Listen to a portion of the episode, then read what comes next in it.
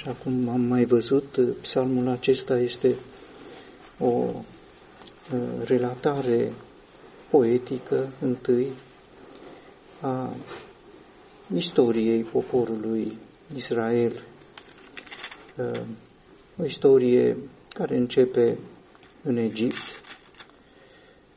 Uh, acolo a coborât Dumnezeu și a ieșit cu poporul, a ieșit înaintea poporului, așa cum se spune în uh, versetul 7. Uh, l-a condus prin pustiu, au ajuns la Sinai, uh, apoi au fost introduși în țara promisă, o țară pe care au cucerit-o prin căpetenia oștirii Domnului, o imagine a Domnului Hristos o cucerire care era în contul puterii lui Dumnezeu. Dumnezeul tău a poruncit puterea ta. Uh, împărații au fugit. A rămas multă pradă. Au împărțit-o între ei din belșug.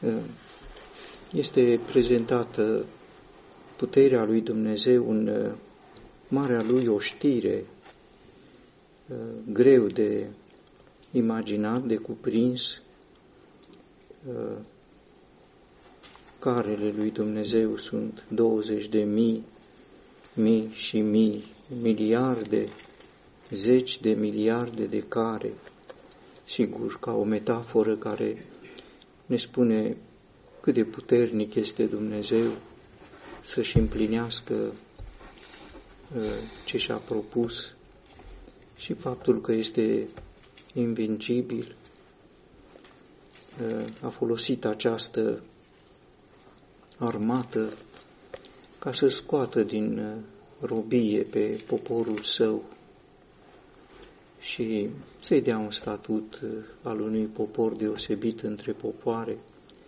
un popor binecuvântat, un popor de împărați și preoți, un popor unic era în gândul lui Dumnezeu, incomparabil cu toate popoarele, în fruntea tuturor popoarelor, capul tuturor uh, popoarelor.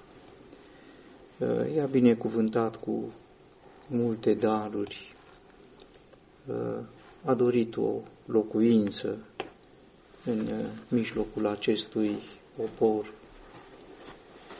un Dumnezeu, aș putea să spun, în mișcare și în luptă, în confruntare, un Dumnezeu dinamic, un Dumnezeu mobil, dar în mersul lui are un scop, nu e un mers oricum.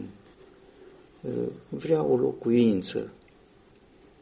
Nu cerul este locuința suficientă pentru el. Din pricina aceasta a părăsit cerul, a venit pe pământ să găsească o locuință pe pământ. Este greu de cuprins pentru noi.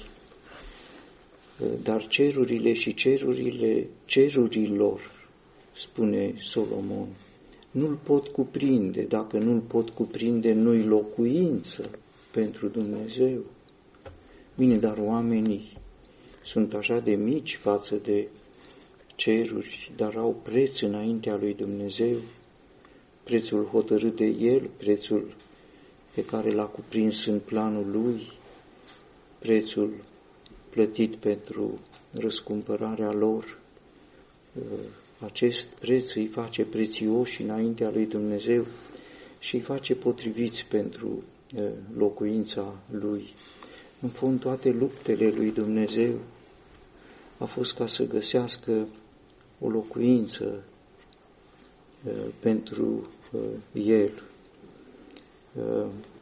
să aibă Domnul Dumnezeu să aibă o locuință.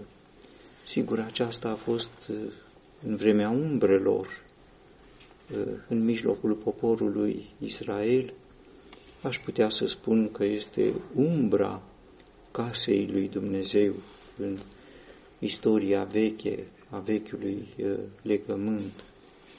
Uh, în el, în această locuință, uh, Dumnezeu a revărsat binecuvântările sale, copleșind cu darurile sale pe poporul său și zdrobindu-i pe vrăjmașii săi. Dumnezeu este pretutindeni în adevăr, dar nu omniprezența lui Dumnezeu îl mulțumește pe Dumnezeu. Locuința este cu totul altceva decât prezența lui Dumnezeu. El este pretutindeni, dar el nu locuiește pretutindeni. Este în ceruri, dar nu locuiește în ceruri. A venit pe pământ este pe pământ peste tot, dar nu locuiește pe pământ peste tot, într-o locuință, un cadru spiritual. Sigur că atunci când s-au împlinit lucrurile și timpul, locuință i-a fost Domnul Isus, omul, modelul locuinței în care a dorit Dumnezeu, a dorit să locuiască în om, a vrut întâi în cel din tâi Adam, acela nu și-a înțeles rostul, destinul, și-a ratat destinul, a devenit o locuință pentru vrășmașul lui Dumnezeu. Și a venit el, Fiul lui Dumnezeu, ca al doilea Adam, și a făcut un cort între noi, locuind temporar după modelul patriarhilor, dar în locuința temporară Acolo a locuit uh, Dumnezeu, Tatăl care este în mine, spunea Domnul Isus Hristos. Tot ce a lucrat, tot ce a făcut, tot ce a vorbit, erau lucrări pe care le făcea Dumnezeu, care locuia în uh, Domnul Hristos, dar Domnul Hristos a vorbit apoi despre o altă locuință, o casă adunarea pe care El o va zidi pe temelia propriei sale ființe. Aceasta a descoperit-o ucenicilor, cum știm, în cezarea lui Filip. Pe această piatră voi zidi uh, adunarea mea și porțile locuinței morților nu vor învinge. Uh, o adunare în care să locuiască alături de Domnul Isus, capul, să locuiască Dumnezeu uh, Tatăl. În uh, textul de la versetul 24, întâi din punct de vedere istoric sunt uh, binecuvântările revărsate de Dumnezeu în mijlocul lui Israel, ales ca locuință, binecuvântări din belșug. Dacă observăm în textul care a fost citit cu o altă ocazie, Dumnezeu era în mijlocul armatei sale, carele lui Dumnezeu sunt 20 de mii, mii și mii, Domnul este în mijlocul lor, era în mijlocul armatelor ca să cucerească țara, ca să cucerească țara pentru a avea o locuință. Acum Domnul nu este în mijlocul uh, armatelor sale sau poate că l-am putea recunoaște în mijlocul unei avangarde a armatelor sale, iar avangarda armatei sale este un cor, un cor alcătuit din cântăreți care mergeau înainte, întâi cei din instrumente, cu coarde, în mijlocul un cor al fecioarelor, cântând cu uh, tamburine. Dumnezeu în mijlocul corului. Corul este în mijlocul armatei, iar în mijlocul corului este însuși Dumnezeu. Când se spune despre acest cor care îl binecuvintează pe Dumnezeu, binecuvântați în adunări pe Dumnezeu, înțelegem că cel care dă tonul cântărilor de laudă este Domnul Isus. Eu îți voi cânta lauda în mijlocul adunării. Se vorbește despre o adunare, se vorbește despre cântare, se vorbește despre binecuvântarea lui Dumnezeu în locuința lui Dumnezeu se simte bine în prezența Domnului Hristos care inspiră uh, adorarea față de Dumnezeu în aceste cântări. Uh, ei cântă cu toată bucuria, cu toată ființa lor, pentru că sunt uh, umpluți din belșug cu darurile lui Dumnezeu, sunt copleșiți cu darurile lui Dumnezeu. Întâi sunt darurile lui Dumnezeu, binecuvântările spirituale și materiale care se revarsă din belșug și apoi sunt binecuvântările care se înalță de pe pământ spre cer. Este un frumos uh, uh, ciclu uh, spiritual. Cerul coboară binecuvântări din belșug. Uh, în versetul uh, nou am văzut o, o, o imagine rară, unică în cuvântul lui Dumnezeu, o ploaie de belșug sau o ploaie de daruri. Nu curg uh, picuri din nori, doar așa cum spune profetul Isaia, ci din nori curg darurile lui Dumnezeu, iar aceste daruri copleșesc, ele fac roditor pământul, pământul spiritual, și rodirea sunt cântările pe care le înalță spre Dumnezeu, un Dumnezeu binecuvântat în adunări. Este o frumoasă imagine binecuvântați în adunări, legat de mersul lui Dumnezeu. Și, sigur, într-o istorie limitată, aș putea să spun că Dumnezeu circula, mergea prin semințiile poporului său, unde erau sinagogi, acolo revărsa din belșug darurile sale, făcea să curgă ploaie de daruri și se simțea bine în mijlocul cântărilor de laudă. În istoria actuală sunt adunări pe tot pământul, Dumnezeu, un Dumnezeu în mișcare, un Dumnezeu dinamic, un Dumnezeu care merge din adunare în adunare, cu corul său, în mijlocul corului său, în jur sunt armatele cu carele, cu zeci de mii, de mii, de miliarde de, de care, dar în interior sunt aceste coruri, iar în mijlocul corului el nu este prezentat, dar este subînțeles, este cel pe care Uh, îl prezintă în alte locuri cuvântul lui Dumnezeu, care îi cântă lui Dumnezeu. Acesta este rostul și acesta este conținutul unei adunări. Dumnezeu vine în adunare, vine însoțit de Fiul Său, căpetenia oștirii și conducătorul corului, vine ca să aducă belșug de binecuvântare și să fie binecuvântat, să reverse ploaie de daruri să copleșească cu daruri, să umple inimile celor credincioși până, așa cum spune eh, David, paharul meu este plin de dă peste el, iar ce dă peste el se înalță spre Dumnezeu ca aceste cântări de binecuvântare.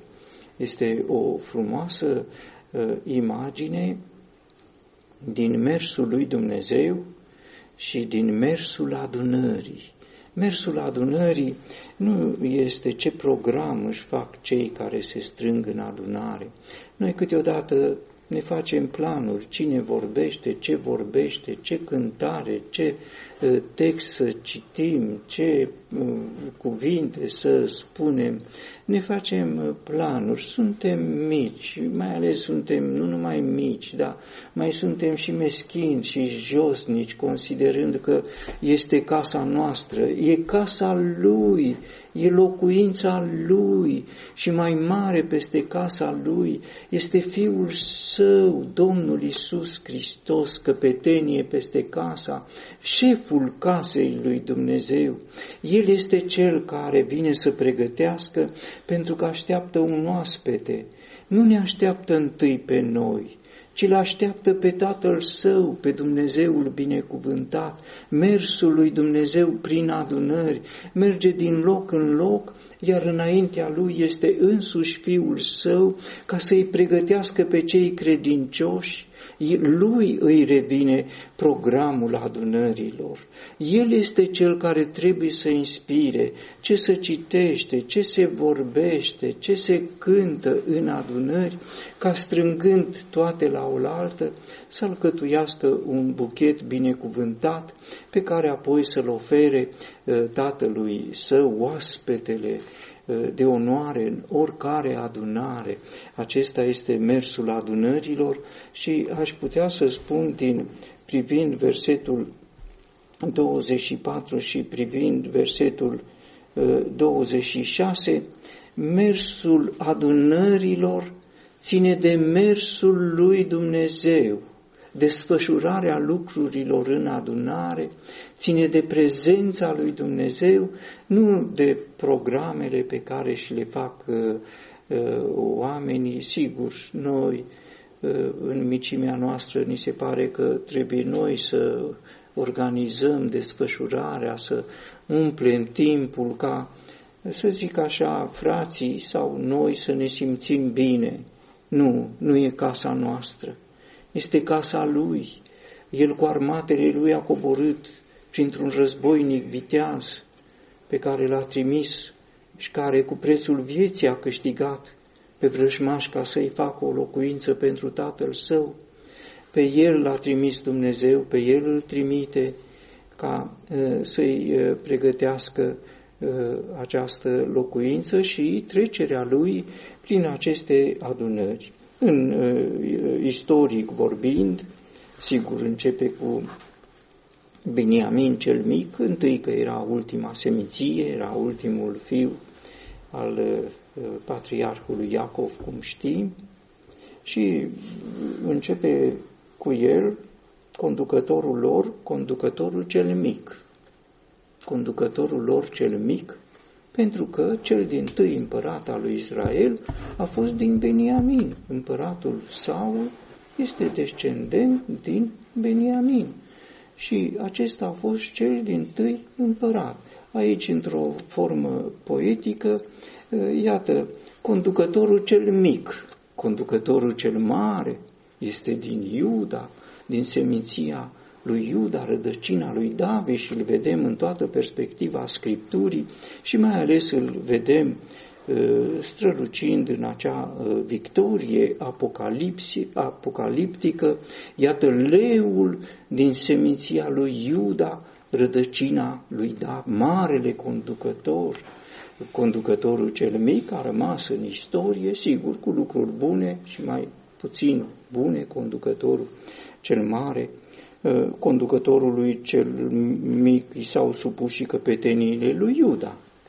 Trebuie să știm că, deși a fost un împărat David, o vreme a fost slugă, slujitor în casa împăratului Saul. Întâi a fost chemat ca un cântăreț și apoi a ajuns bodyguardul lui ă, Saul, purtătorul armelor lui, păzitorul lui pe câmpul de luptă, apoi, sigur, a ieșit de sub tutela împăratului, da, întâi, cel mai mare, conducătorul cel mare a fost supus conducătorului cel mic, așa au fost lucrurile. De ce Zabulon și Neftali sunt seminții periferice din nordul împărăției lui Israel, împărății, seminții necăjite, dar și semințiile cele mai binecuvântate de Dumnezeu, pentru că în mijlocul lor s-a desfășurat marea lucrare a Domnului Hristos ă, din Galileea națiunilor, iar Galileea națiunilor cuprinde țara lui Zabulon și țara lui Neftali. Acestea sunt ținuturile. Ă, totuși nu va fi întuneric pentru țara în care era neliniște după când în timpurile de altă dată el a adus dispreț peste țara lui Zabulon și țara lui Neftali, tot așa în viitor va face glorioasă calea mării de dincolo de Iordan, Galileea, națiunilor. De ce acestea? Iată de ce acestea, pentru că au avut uh, un loc deosebit în istoria lui Israel, în istoria falimentului lui Israel sau a Israelului falimentar, în țara lui Zabulon și Neftali, în Galileea națiunilor, în condiții smerite de mare dispreț, acel pământ uscat, cum spune profetul Isaia, acolo a locuit Domnul Hristos. Și în 30 de ani a locuit acolo, în Galileea națiunilor, în Zabulon și Neftă. 30 de ani acolo.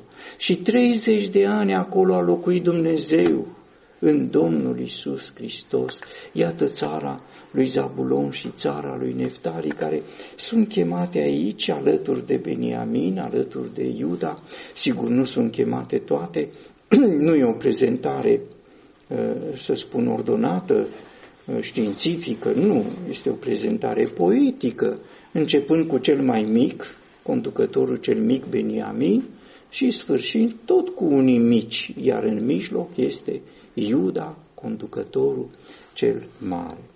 În ultimele versete se schimbă perspectiva, nu mai este o perspectivă în uh, izvorul lui Israel, în mijlocul lui Israel, este de această dată o perspectivă profetică. Dumnezeu a poruncit puterea și se lărgește, aș putea să spun, sfera mersului lui Dumnezeu. Pentru că templul lui Dumnezeu este la Ierusalim și pentru că mersul lui Dumnezeu prin adunări, peste tot prin adunări în lume, ă, a fost dus ă, mesajul lui Dumnezeu, împărații îți vor aduce daruri. Este atracția națiunilor spre locul locuinței lui Dumnezeu care este la Ierusalim, este perspectiva profetică a împărăției viitoare, nu împărăția lui Israel, aceasta a rămas în istorie, ci împărăția lui Dumnezeu sau împărăția cerurilor, care va cuprinde ă, toate națiunile cucerite prin această putere poruncită de Dumnezeu ă, Dumnezeul tău a poruncit puterea ta. Este o expresie poetică frumoasă ca o imagine poetică, pentru că este o imagine rară, poruncă prin putere sau puterea care are drept conținut porunca lui Dumnezeu, dar este mai ales bogată în conținut. Pentru că în conținut este vorba de sacrificiul Domnului Hristos. Și despre sacrificiul Domnului Hristos știm uh, lucrul acesta pe care l-a spus. Am putere să-mi dau viața și am putere să o iau iarăși. Aceasta este porunca pe care am primit-o de la Tatăl. Împlinirea acestui cuvânt poetic unic din acest psalm, ă, puterea prin poruncă s-a realizat în sacrificiul desăvârșit al Domnului Hristos, nimeni nu putea să ia viața. Când se spune nimeni, este un nimeni real, absolut. Dumnezeu nu putea să ia viața. Oamenii nu puteau să ia viața. Oricât de vrăjmași ar fi fost, puteau să-l chinuiască, puteau să-l batjocorească, puteau să-l răstignească, puteau să-l străpungă, puteau să-l pironească, puteau să-i facă orice, dar nu puteau să ia viața. Nimeni, spune Domnul Hristos, singura cale prin care uh, putea era ca El să-și dea viața. Și aceasta nu era ușor. Cum să-ți dai singur viața? Și atunci a primit putere să-și dea viața, a primit putere de la Tatăl prin poruncă. Nu putea să-și dea viața singur, pentru că el spusese, fiul nu poate face nimic de la sine. Dacă nu poate face nimic de la sine, nu poate nici să-și dea viața. El spusese, el nu face decât ce vede pe tatăl făcând, dar tatăl nu-și dă viața. Și atunci, ca să iasă din această uh, prindere, este, iată, porunca lui Dumnezeu.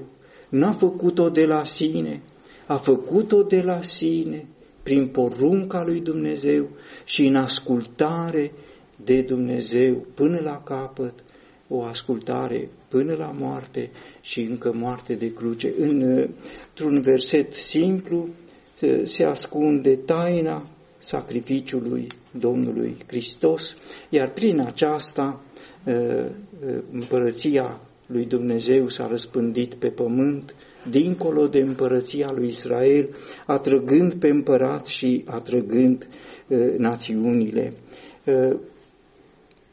Popoarele vin spre Ierusalim, spre locul locuinței lui Dumnezeu. Risipește popoarele care își găsește plăcerea în război, dacă sunt războ- ă, popoare războinice. Nu sunt popoare care să accepte pacea, pacea propusă de cer, pacea propusă de Dumnezeu. Împăcați-vă cu Dumnezeu.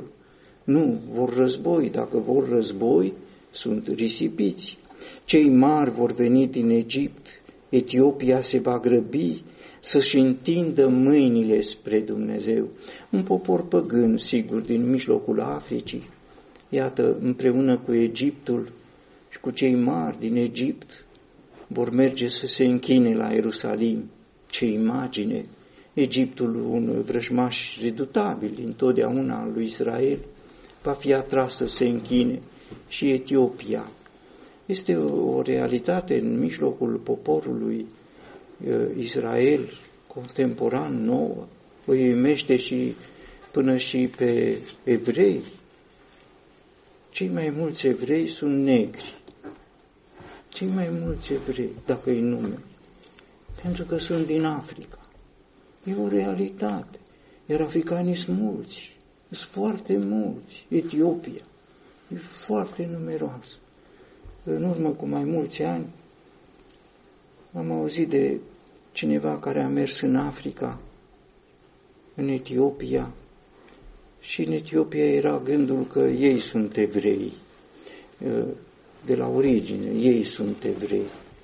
Și li s-a spus, mai sunt evrei. Zice, am auzit și noi că sunt evrei prin Israel. Dar zice, dar noi suntem evrei. Și istoria lor o leagă uh, de mii de ani în urmă. Întâi două mii de ani și apoi încă o mie de ani până spre Solomon. Trei mii de ani de istorie a ebraismului în Africa. Noi suntem evrei. Iată Etiopia se va grăbi și Egiptul se va grăbi. Uh, sigur, sunt imagini profetice într-un viitor. Nu vedem nimic din toate, decât evrei negri. Asta uh, e o realitate, poate e un mugure Uh, poate e o mică frunză din acel smochin, cum spunea uh, Domnul. În orice caz, în uh, profetul Isaia se prezintă în această perspectivă profetică o realitate greu de, de acceptat, de cuprins, de imaginat pentru noi. În ziua aceea va fi o cale largă din Egipt în Asiria, și asirianul va veni în Egipt și egipteanul în Asiria și Egiptul va sluji împreună cu Asiria. În ziua aceea Israel va fi al treilea alături de Egipt și de Asiria, o binecuvântare în mijlocul poporului, pentru că Domnul oștirilor îi va binecuvânta, zicând, binecuvântat fie Egiptul poporul meu, Egiptul, poporul meu. Am auzit noi de așa ceva? Știm din toată Scriptura, Israel, poporul meu. Iată, într-o vreme viitoare, Egiptul, poporul meu. Și Asiria, lucrarea mâinilor mele. Și Israel, moștenirea mea. Iată uh, o realitate profetică, concretă, inimaginabilă. Cei mari uh, vrăjmași, doi vrăjmași, unul din nord, Asiria și unul din sud, Egiptul, vrăjmașii redutabili ai lui prieteni, prieteni cu Israelul, și nu numai o alianță de binecuvântare. Binecuvântați ca să fie o binecuvântare în mijlocul poporului. Sigur, dacă ar fi, ar fi fost să spun eu, întâi că eu n-aș fi crezut și n-aș fi spus, și atunci nu trebuie să ne potmolim, dar dacă spune cuvântul lui Dumnezeu, e inimaginabil, e incredibil, dar e Dumnezeu și atunci credem și credem ușor, pentru că e cuvântul lui Dumnezeu. N-a schimbat Dumnezeu inima vrăjmașilor care suntem noi. Nu poate schimba și inimă de etiopian, și inimă de egiptean, și inimă de asirian. Avem noi o inimă mai bună decât inima uh, lor. Am citit de un credincios uh, din vest, într-un dialog cu credincioșii, care a pus o întrebare într-un context al lor. Cine este cel mai uh, redutabil papă din istoria Bisericii Catolice? Papii, în adevăr, n-au avut o faimă bună, unul mai rău decât alții. Nu vorbesc de cei contemporani, sigur, aceștia uh, se exclud, dar în istorie papii așa au fost cunoscuți. Cine e cel mai rău, cel mai redutabil papă? Și un credincios s-a ridicat și a spus, cel mai redutabil papă sunt eu. Nu trebuie să fii nici egiptean, nici etiopian, nici papă. Suntem răi în structura noastră, în ființa noastră, unul mai rău decât altul. Apostolul Pavel și-a revendicat dreptul, nu știm, de a fi cel din tâi dintre păcătoși. Așa, el și-a pus, s-a pus în fruntea tuturor. Da, sunt și tâlhari, sunt și alții, toți sunt uh, îi pune cuvântul lui Dumnezeu. Aceștia vor fi cei mântuiți în vremea viitoare, cum la fel mântuie Dumnezeu acum. Sunt credincioși, sunt adunări, acum și Dumnezeu merge prin Etiopia, prin Egipt, prin Israel. Paradoxal, în Israel, cei mai mulți credincioși sunt palestinieni nu sunt evrei. Asta e realitatea. Dar se vor schimba lucrurile. Și tot uh, uh, în textul acesta, cântați lui Dumnezeu împărații ai pământului. Nu mai sunt chemați oamenii de rând. Nu mai este chemat corul. Corul a dat tonul Acum împărații pământului sunt invitați. Cânta psalmi Domnului, psalmii pe care îi citim, psalmii pe care îi cântăm cu bucurie, psalmii scriși de David, psalmistul plăcut al lui Dumnezeu. Psalmii aceștia vor fi cântați în viitor de împărații uh, pământului, celui care călărește pe cerurile cerurilor din vechime, Iată, El face să răsară glasul Său, un glas puternic. Dacă ar fi să-L vedem întâi, Dumnezeu apare ca ieșind, ieșind înaintea poporului, ieșind din Egipt, în mijlocul poporului, conducându-l prin pustie, conducându-l în Sinai, conducându-l în țara promisă, cucerind împărații care au fugit de acolo, și apoi este în mijlocul uh, uh, oștirilor sale, a armatei sale, carele lui Dumnezeu, 20 de mii, mii și mii, Domnul este în mijlocul lor. Apoi Domnul este în mijlocul unui cor. Ei au văzut un mersul tău, mersul Dumnezeului meu, împăratul meu, în locașul sfânt. Iar aici, în locașul sfânt, este în mijlocul corului cântăreții care îi cântă laud. Acum, el este în mijlocul cerurilor, ceruri, călărește pe cerurile cerurilor. Altă imagine greu de cuprins. De ce spuneam că cerurile nu pot fi locuință? Pentru că ei sunt mijloc de transport, mijloc de a se mișca călărește pe cerurile cerurilor și locuiește în locuința lui. Locuința lui este Domnul Hristos și pietrele vii zidite pe piatra vie care este Domnul Hristos. Recunoașteți puterea lui Dumnezeu, măreția lui, înfricoșător ești, Dumnezeule, din sfintele tale locașuri. Binecuvântat să fie Dumnezeu!